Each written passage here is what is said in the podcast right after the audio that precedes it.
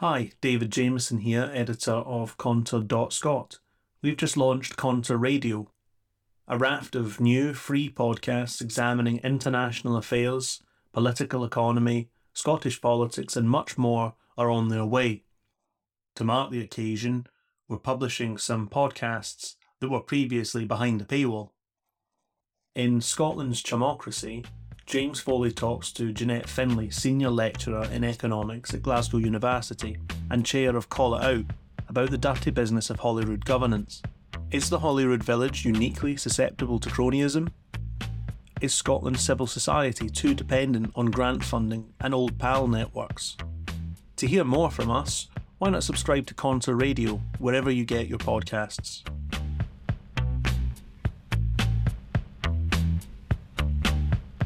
Hello, everyone, and welcome to Conter. We're absolutely delighted to be joined today by Jeanette Findlay. Jeanette, in addition to being a senior lecturer at Glasgow University, is chair of Call Out and has been involved in a range of activities, including being part of Fans Against Criminalisation. What we're here to talk about today is a number of different topics concerning the question of Irish identity in Scotland. But what we're going to start off by talking about is the Scottish Government itself and how the transition from New Labour rule and governance to the dominance of the SNP affected things in relation to Scottish identity, in relation to the experience of minorities in Scotland, and in relation to how civil society in Scotland links up with the state. So I kind of want to begin on that topic, Jeanette, if that's okay. Would you be up for talking about the perception of the Scottish Government as being this exemplary model of how the state might engage civil society? We get a lot of talk of consultations and of listening exercises and so on. And many people will contrast that positively, if you like, with the experience that people might have of Westminster and the negative things that they associate with Boris Johnson and so on. How valid do you find the progressive credentials? First of all, thanks for inviting me on to talk about this very interesting subject. I don't think they're valid to any great extent at all. In fact, I think there's something very wrong about how the Scottish Government, the current Scottish Government, goes about its business in this regard. There are very specific kinds of consultations which are around bills. So I have a bit of knowledge about that because of our engagement in Fans Against Criminalisation and how that uh, Offensive Behaviour Act was brought into being and then how it was then finally repealed. So I was quite heavily involved in that and saw how they went about their business. There are other kinds of consultations which are less formal. They're probably the ones to be even more worried about. There are things to be worried about in terms of the formal ones, but there are things to be even more worried about in terms of the informal ones. Who it is that the Scottish Government speaks to, and who they listen to, and who they decidedly don't listen to, and how that understanding of who's in and who's out is pervasive and spread in my opinion, throughout the Scottish Civil Service.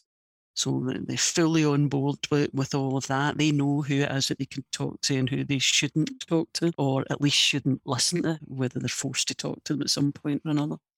It's really pervasive, and they cultivate organisations, often organisations that they fund, who they then ask to give evidence to them and funnily enough, it's evidence that they like. So there is a really serious democratic issue. And I've got lots of examples of that, some of them quite disturbing, I think. Are these examples that you could share? Because I suspect this is something that some people will not know what this looks like.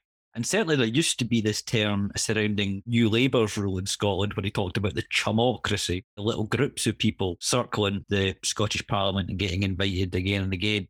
Is this a picture that you recognise of the Scottish Government today under SNP rule? Yeah, absolutely. And yes, I can share all of them.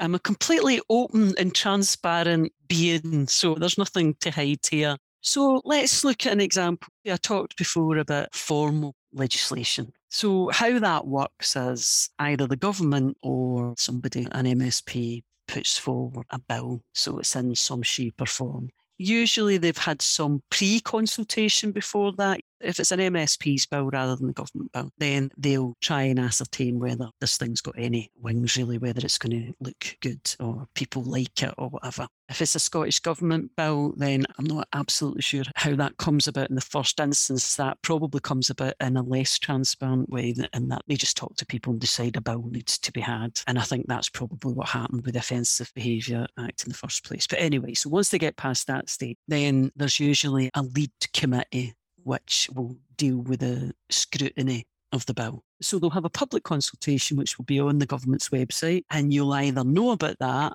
because some campaign that's interested in this bill will make sure that you know about it.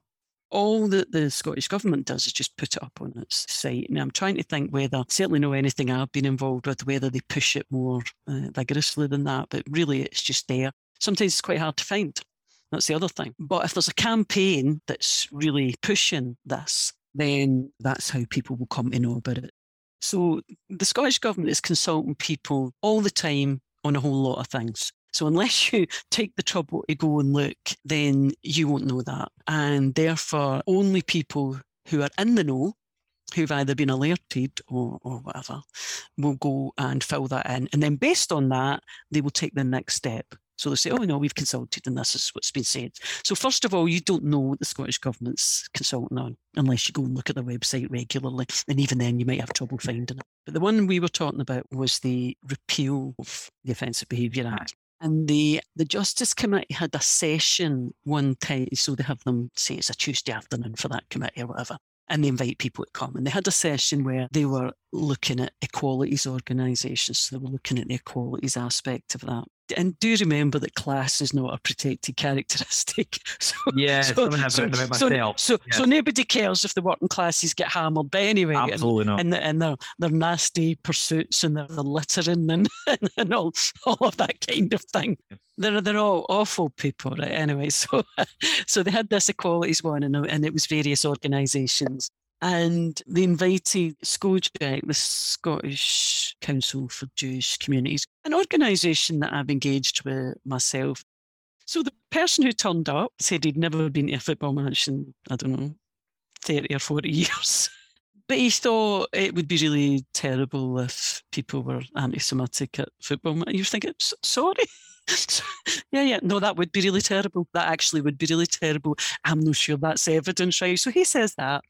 And then Stonewall Scotland turn up and the guy Collinson starts off by telling some story about how he also hadn't been to a football match for a very long time mm-hmm. and had been taken by his father, I think, to a Rangers match. And it turns out that wasn't a very pleasant experience for him and he didn't feel comfortable in that context. And I'm no one bit surprised, but that's not necessarily that's not necessarily evidence that you can draw many conclusions about other than the patently obvious one. And then they start to say things like gay people tell us they don't feel comfortable at football. And you're thinking, when did they tell you that? And how many of them told you that? Because I've gave evidence to the Scottish Government. I expect somebody to say to me, well, what's the basis of this evidence you're giving? It has to be based on expertise, not just casual chats about what might be the case.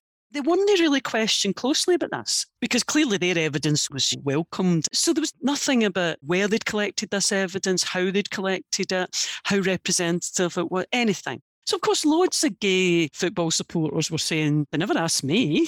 I don't. That's no. That doesn't reflect my experience." Anyway, so they did that. Yeah. The best one was the Scottish Women's Convention. And I don't know if you're familiar with the Scottish Women's Convention.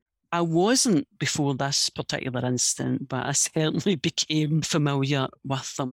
So this woman turned up who was a paid official of the Scottish Women's Convention who starts giving all this evidence about what they do and how they collect evidence. And they do these round tables in various parts of the country. And and she starts telling stories about young girls being shouted at because they had a particular school uniform. And I'm thinking, what's that going to do with what it is we're here to talk about? Couldn't they make any sense of it? So she was asked, you know, we did a survey. We did a survey, sorry, and trying to link football to domestic abuse, which is just mad because there is no causal link, and some other things about women no liking football or something. So she says all of this, and she's asked by one of the members, Is this a survey that you did recently specifically in relation to this bill? Yes, she said. So off we go.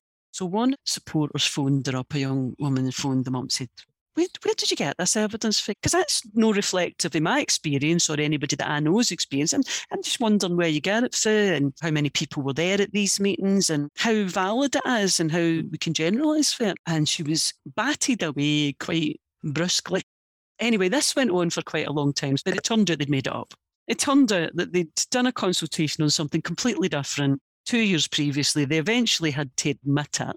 They weren't told off in any sense that I could see in a public way by the committee. I assumed if you went and turned up at a Scottish Government committee and gave evidence and it turned out you'd made it up, that there would be some consequences. Apparently there isn't. Now, what would be the circumstances where an organisation would send a full timer to make up evidence to a committee? I can only think that they were invited I can only think that Stonewall, SCOJEC, Scottish Women's Convention were all invited to give evidence that would support what the government wanted to do.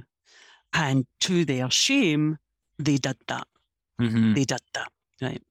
Now, you don't have to agree with me or anybody else on that bill or any other bill. But if you're going to go and give evidence, then it's a bit of a minimal requirement that you don't lie. What you should say is, we have no idea. If you're an organisation that represents a particular group and you're asked about your group's view, you say, We don't know. We've never asked them. It's not something that's come to our attention. You don't just turn up and tell lies or just make generalizations about your experience as a child 40 years earlier in a particular. I don't know. It just seemed to me bizarre and all of those organisations, I think, would be in receipt of Scottish Government funds. Now, that really concerns yeah. me. That concerns me. So that's a quite a big deal that you lie to a committee on request. Absolutely. A couple of points of clarification about what's not been said here. First, I don't think either of us would make the claim that things were significantly better under a new Labour administration. There seems to be bigger institutional factors at play here. And secondly, I don't think what either of us would say that it's inappropriate to canvass the opinions of these various groups of women, LGBT people, etc., etc., on this topic. But okay. two things seem to be going wrong here. I think that what is being said, though, is firstly that there is a bit of an institutional problem insofar as these small groups are held in the position where they are able to speak for these groups as a whole. A problem I think you also find in academia as well as the world of NGOs and so on as well. And very often they won't be able to really legitimately speak for the groups that they claim to represent. And secondly, insofar as there is this dependency relationship between the state and these different groups, or what passes for a state in Scotland, of course. There is, in some ways, an incentive for these groups to behave in a supplicant manner in regard to power, whereas we would expect instead that part of the function they are supposed to be playing is scrutiny and holding the Scottish Government to account in terms of what it's saying. Okay, I'm going to go back to what you said at the very outset, where you set out what you and I might think, and I'm going to correct one it. Oh no, so, please so, go ahead. Yes. Yeah, yeah, yeah. I'm going to. I'm happy to agree that there is absolutely nothing wrong with the Scottish government consulting any group that they might think would have a legitimate interest in any piece of legislation. And arguably, if you think that every piece of legislation might have some kind of equalities impact, then there may be an issue about that. You're absolutely right that it's always the same groups, and th- those groups are not just, and let's be clear about this, it's not just a straightforward financial or employment relationship. Like, yeah. you know, I, I have a job, it's funded by grants from the Scottish Government, but they're pals and they hang about the same places and they have dinner together. There are all sorts of networks of relationships between these very small number of people who pop up in all sort of different guises. So that's an issue.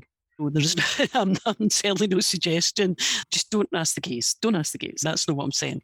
On the first thing you said, that it was exactly the same under previous administrations or it would be better under other. I think I am saying I don't have any evidence of this level of chumocracy. Other people might have evidence of that, but as I've just pointed out, I think when you're given evidence, you should give evidence that you can back up. And I don't have any evidence that it was anywhere near as bad as this under the previous Labour administration. If somebody else says it is, I'm not going to argue with them. I just don't know. I can't say what will happen in any future thing because I'm neither a fortune teller, so I really don't know about that. I am making a very specific point about the way the SNP led Scottish Government does its business. And I'll give you this other example. So there's an organisation called Supporters Direct Scotland. So Supporters Direct were initially set up in England and Wales under the Department of Culture, Media and Sport. And it was a recognition by government that the relationship between football fans and their clubs is a bit more than just what's the usual grocery store that you use or whatever. So there's this relationship between football clubs, communities, which needs to be captured by a bit more than a private set of relationships. So they set up Supporters Direct and that funded a number of supporters trusts. And the Celtic Trust was the very first supporters trust set up in Scotland. So we were members of Supporters Direct in England and then we became part of Supporters Direct in Scotland. And the guy who ran Supporters Direct in Scotland told us that he couldn't say too much against this bill because after all, they were funded by the Scottish Government and they didn't want to be too critical. And he very explicitly said that, at which point Celtic Trust left Supporters Direct and that was the end of that. The same guy then went and set up another organisation which is regularly quoted by the Scottish Government and it claims membership on the basis of if you register on the website. So if you register on their website in order to be able to read content, they claim you as a member. So they'll say, oh, we've got 10,000 members. And what they mean is 10,000 people have at some point and that probably includes me, clicked on their website to be able to read content. That's what they yeah. mean. So it doesn't have meetings, it doesn't have elections, it doesn't have anything. And the Scottish Government will talk to them and they will speak on behalf of football supporters. So that's the kind of thing. So there's another example. No, I, are... it's a very good example, and thank you for correcting me on it because I had made a presumption in some ways that the problems of SNP rule were symptomatic of problems in deeper Scottish society. There is obviously a problem of accountability and so on here, and I think that's been manifested in various different things. And some of the examples you provide are great. Part of the symptom of that is on the one hand, there is massive public discontent at public services. On the other hand, there are these massive uh, opinion poll leads and people yeah. being keen on the SNP and Nicola Sturgeon, so on and so forth, who should be accountable. But I saw that part of the problem there was that we had a weak and underdeveloped civil society. And that the SNP was getting away with everything because we just don't have enough self funding institutions built up in Scotland to hold them to account. But there is another way of looking at it, which is saying that the SNP um, and its rule is in and of itself part of the problem and part of the issue rather than just being a symptom of the problem. So, what do you think it is about the SNP? And do you think that there has been a shift under Nicola Sturgeon, or is it just an ongoing thing about the nature of the SNP as an organisation? No, just to step back a bit, I don't think I'm making a party political point. I'm making a governance point. Yeah. So the reality is, if your processes and procedures allow for this kind of, I would go as far as to say wrongdoing, but this way of doing your business, then you may well be right that other parties would do the same. But I think there's something very particular the other parties are UK wide, and I think that makes it a little bit structurally different. Scotland's a very small country. The yeah. chances of you knowing a government minister are probably quite high in some situations. So there's all sorts of opportunities there for cronyism. We have a parliament that was never intended to have a majority, and mm-hmm. we've had an effective majority for a very long time. So there's structural problems here.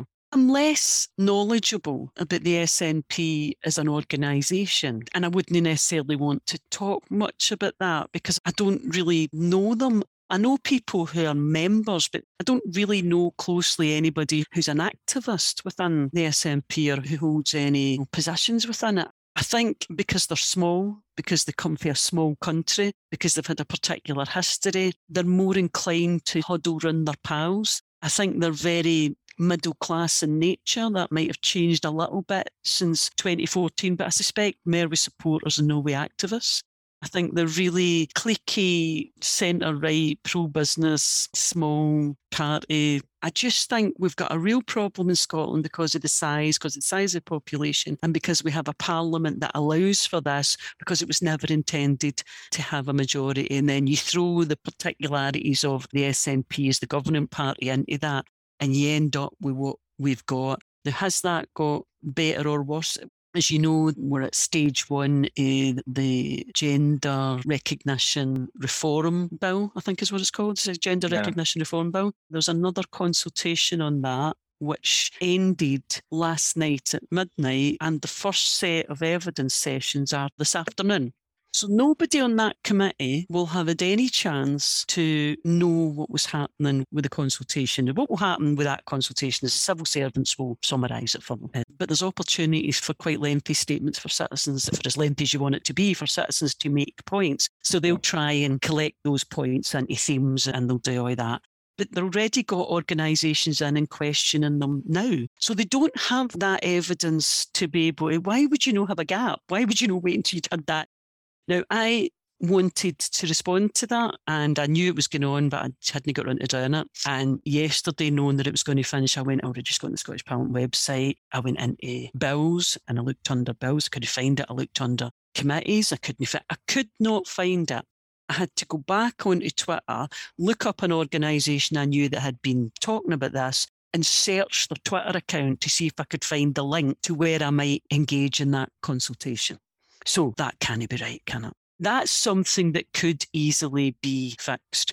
We maybe can't help the fact that we've got quite a small population and everybody yeah. knows each other, but we can help that. That's not true. There's just the people with power seem to all know each other. It doesn't matter what you think about this issue.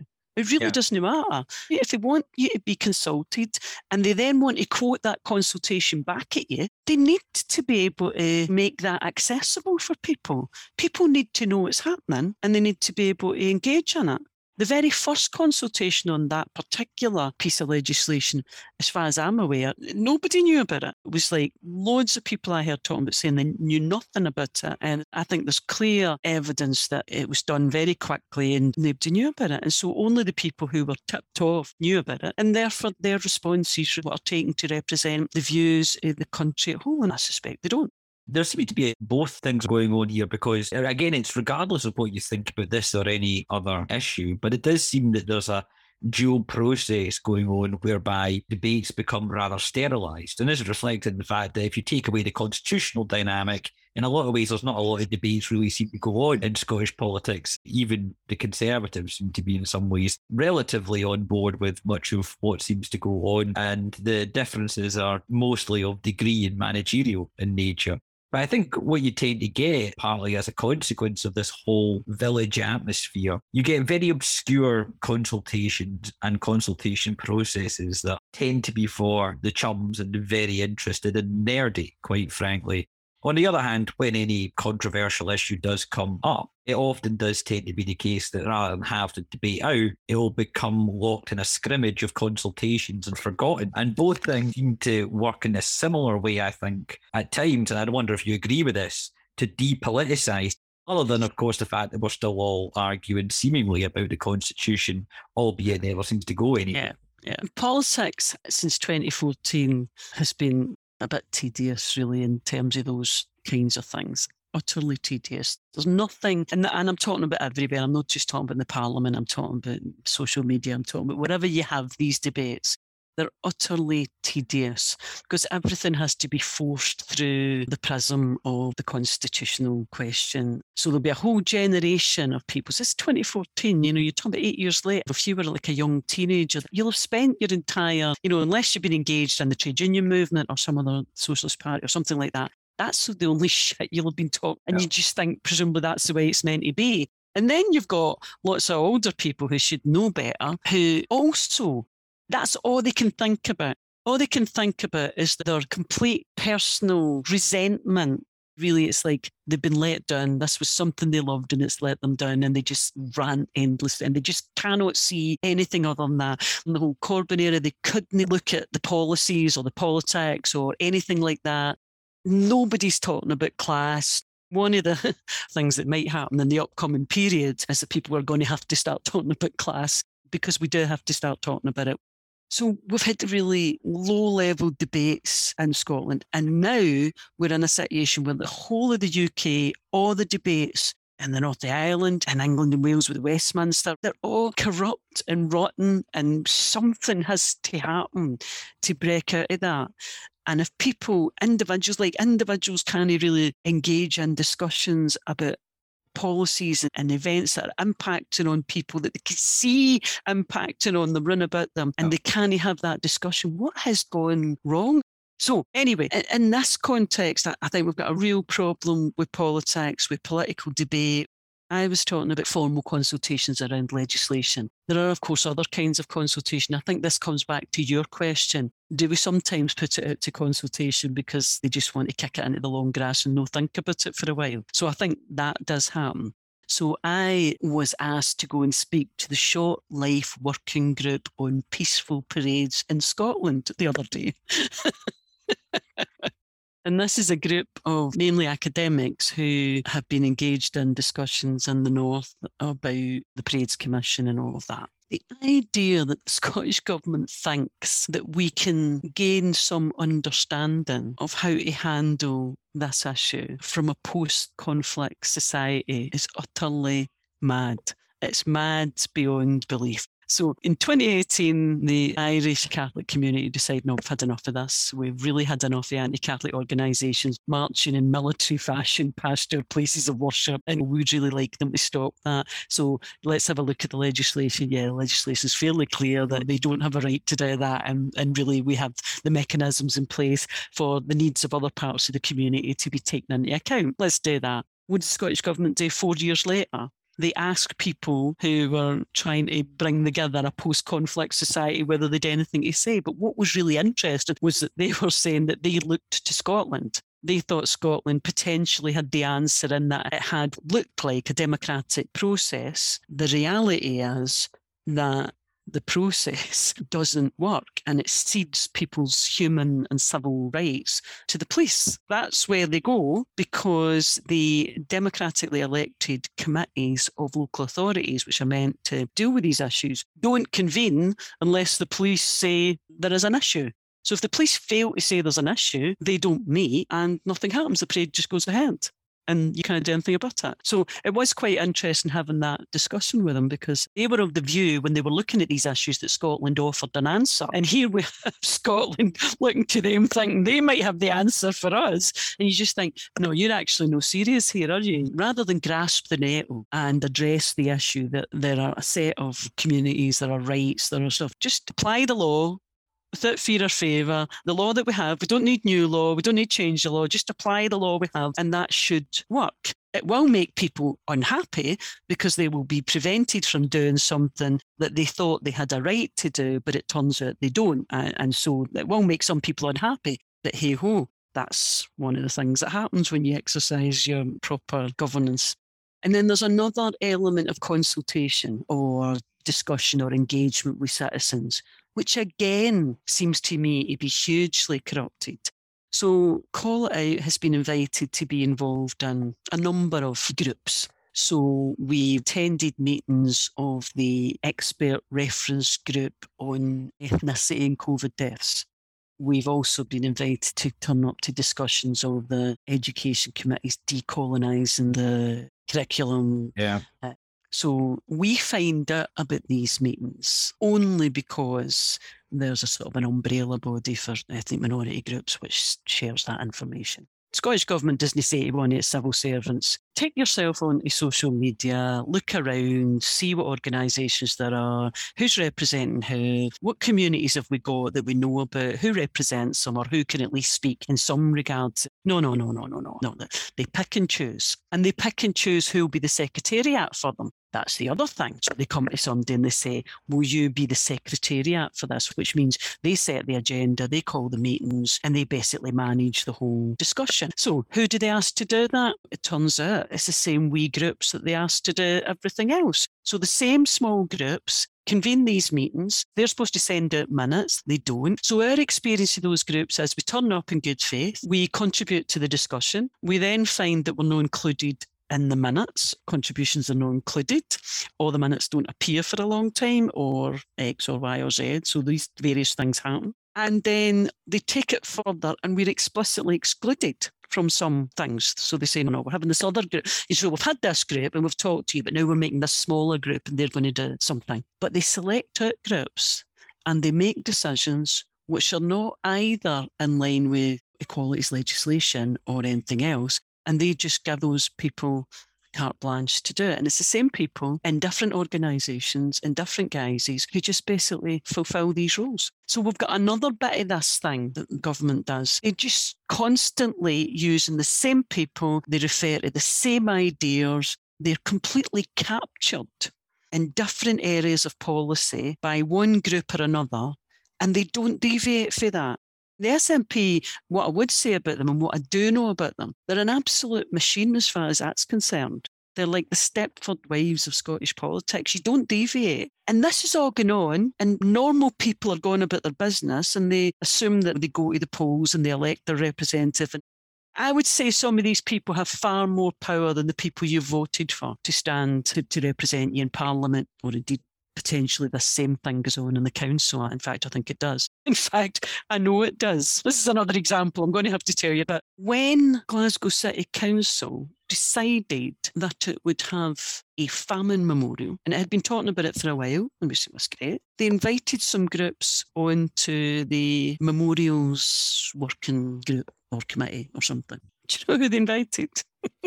Were they right? They invited the Orange Order, and they invited the Rangers Supporters Trust. And I believe they invited an organisation which used to have members, but by that point had a paid full timer, and that was about it. It was supposed to have been representative of the Irish community, but clearly wasn't. But they invited the Orange Order and the Rangers Supporters Trust. I cannot think what you would put together in your head that would make sense, that would justify that. I'm no suggesting that these organisations should never be talked to in any regard. There might be issues where you might want to talk to them, but would it be this? And of course, as a result, what they did was they produced I don't know if it was as a result. I don't know if I can directly blame these people for it. I suspect I blame the council and council officials. But they ended up with the abomination that currently sits in an overgrown wilderness in Glasgow Green, which looks like an upturned rowing boat. Oh, aye, and then they decided to call it the Highland and Irish Famine Memorial. when, as far as I'm aware, there were no recorded deaths in the Highlands of the potato blight. And let's not get into all that because that's a whole other discussion. But but that's what they ended up with. That's what they did. So they choose who they talk to and they develop these people as people who can be talked to, and they either fund them or somehow give them what they want, promote them in some way, sponsor them, and they then say, You're the people who's going to represent these people. Most of these people don't know they're being represented by these groups. Good ideas might come out of that, but it would only be part of a random process. Certainly, what you're not likely to get is many of these groups that are really taking the Scottish Government to task. And that's the real problem in some ways that I can see Hello, listeners. I hope you enjoyed the first part of this episode, which was available free, taking on the questions of the chumocracy in Scottish politics and the corruption of governance under the SNP and, of course, previously under New Labour as well. I hope you found that an interesting discussion. In part two, we'll be taking on some major questions, which Jeanette, of course, has real expertise on in relation to Irish identity in Scotland questions of racism and so called sectarianism in Scottish politics, and the impact of Irishness on Scottish politics, particularly in the context of the recent elections in Northern Ireland, the growth of Sinn Féin south of the border, and the wider topics connected to the breakup of Britain. If you think that's an attractive offer, that is available for our Patreon listeners if you give us a few bucks a month. It's well worth doing so. Firstly, because you get access to great content on themes of socialist theory and history and the breakup of Britain and all sorts of other great things but also because many of you probably shout at the television or shout at the newspaper or shout at Twitter about how much you hate the mainstream media, about how it's all a bunch of shells, about how it's all controlled by millionaires, and the so called philanthropy industrial complex doesn't make things any better. Of course, it doesn't. Well, the only alternative, if you hate all that shit, and of course you do, the only alternative is to support the development critical media such as Conter. So please do so. Please give us your few bucks if you can afford it, and you'll hear some great content. And obviously, first and foremost, the second part of this interview on the Irish dimension in Scottish politics.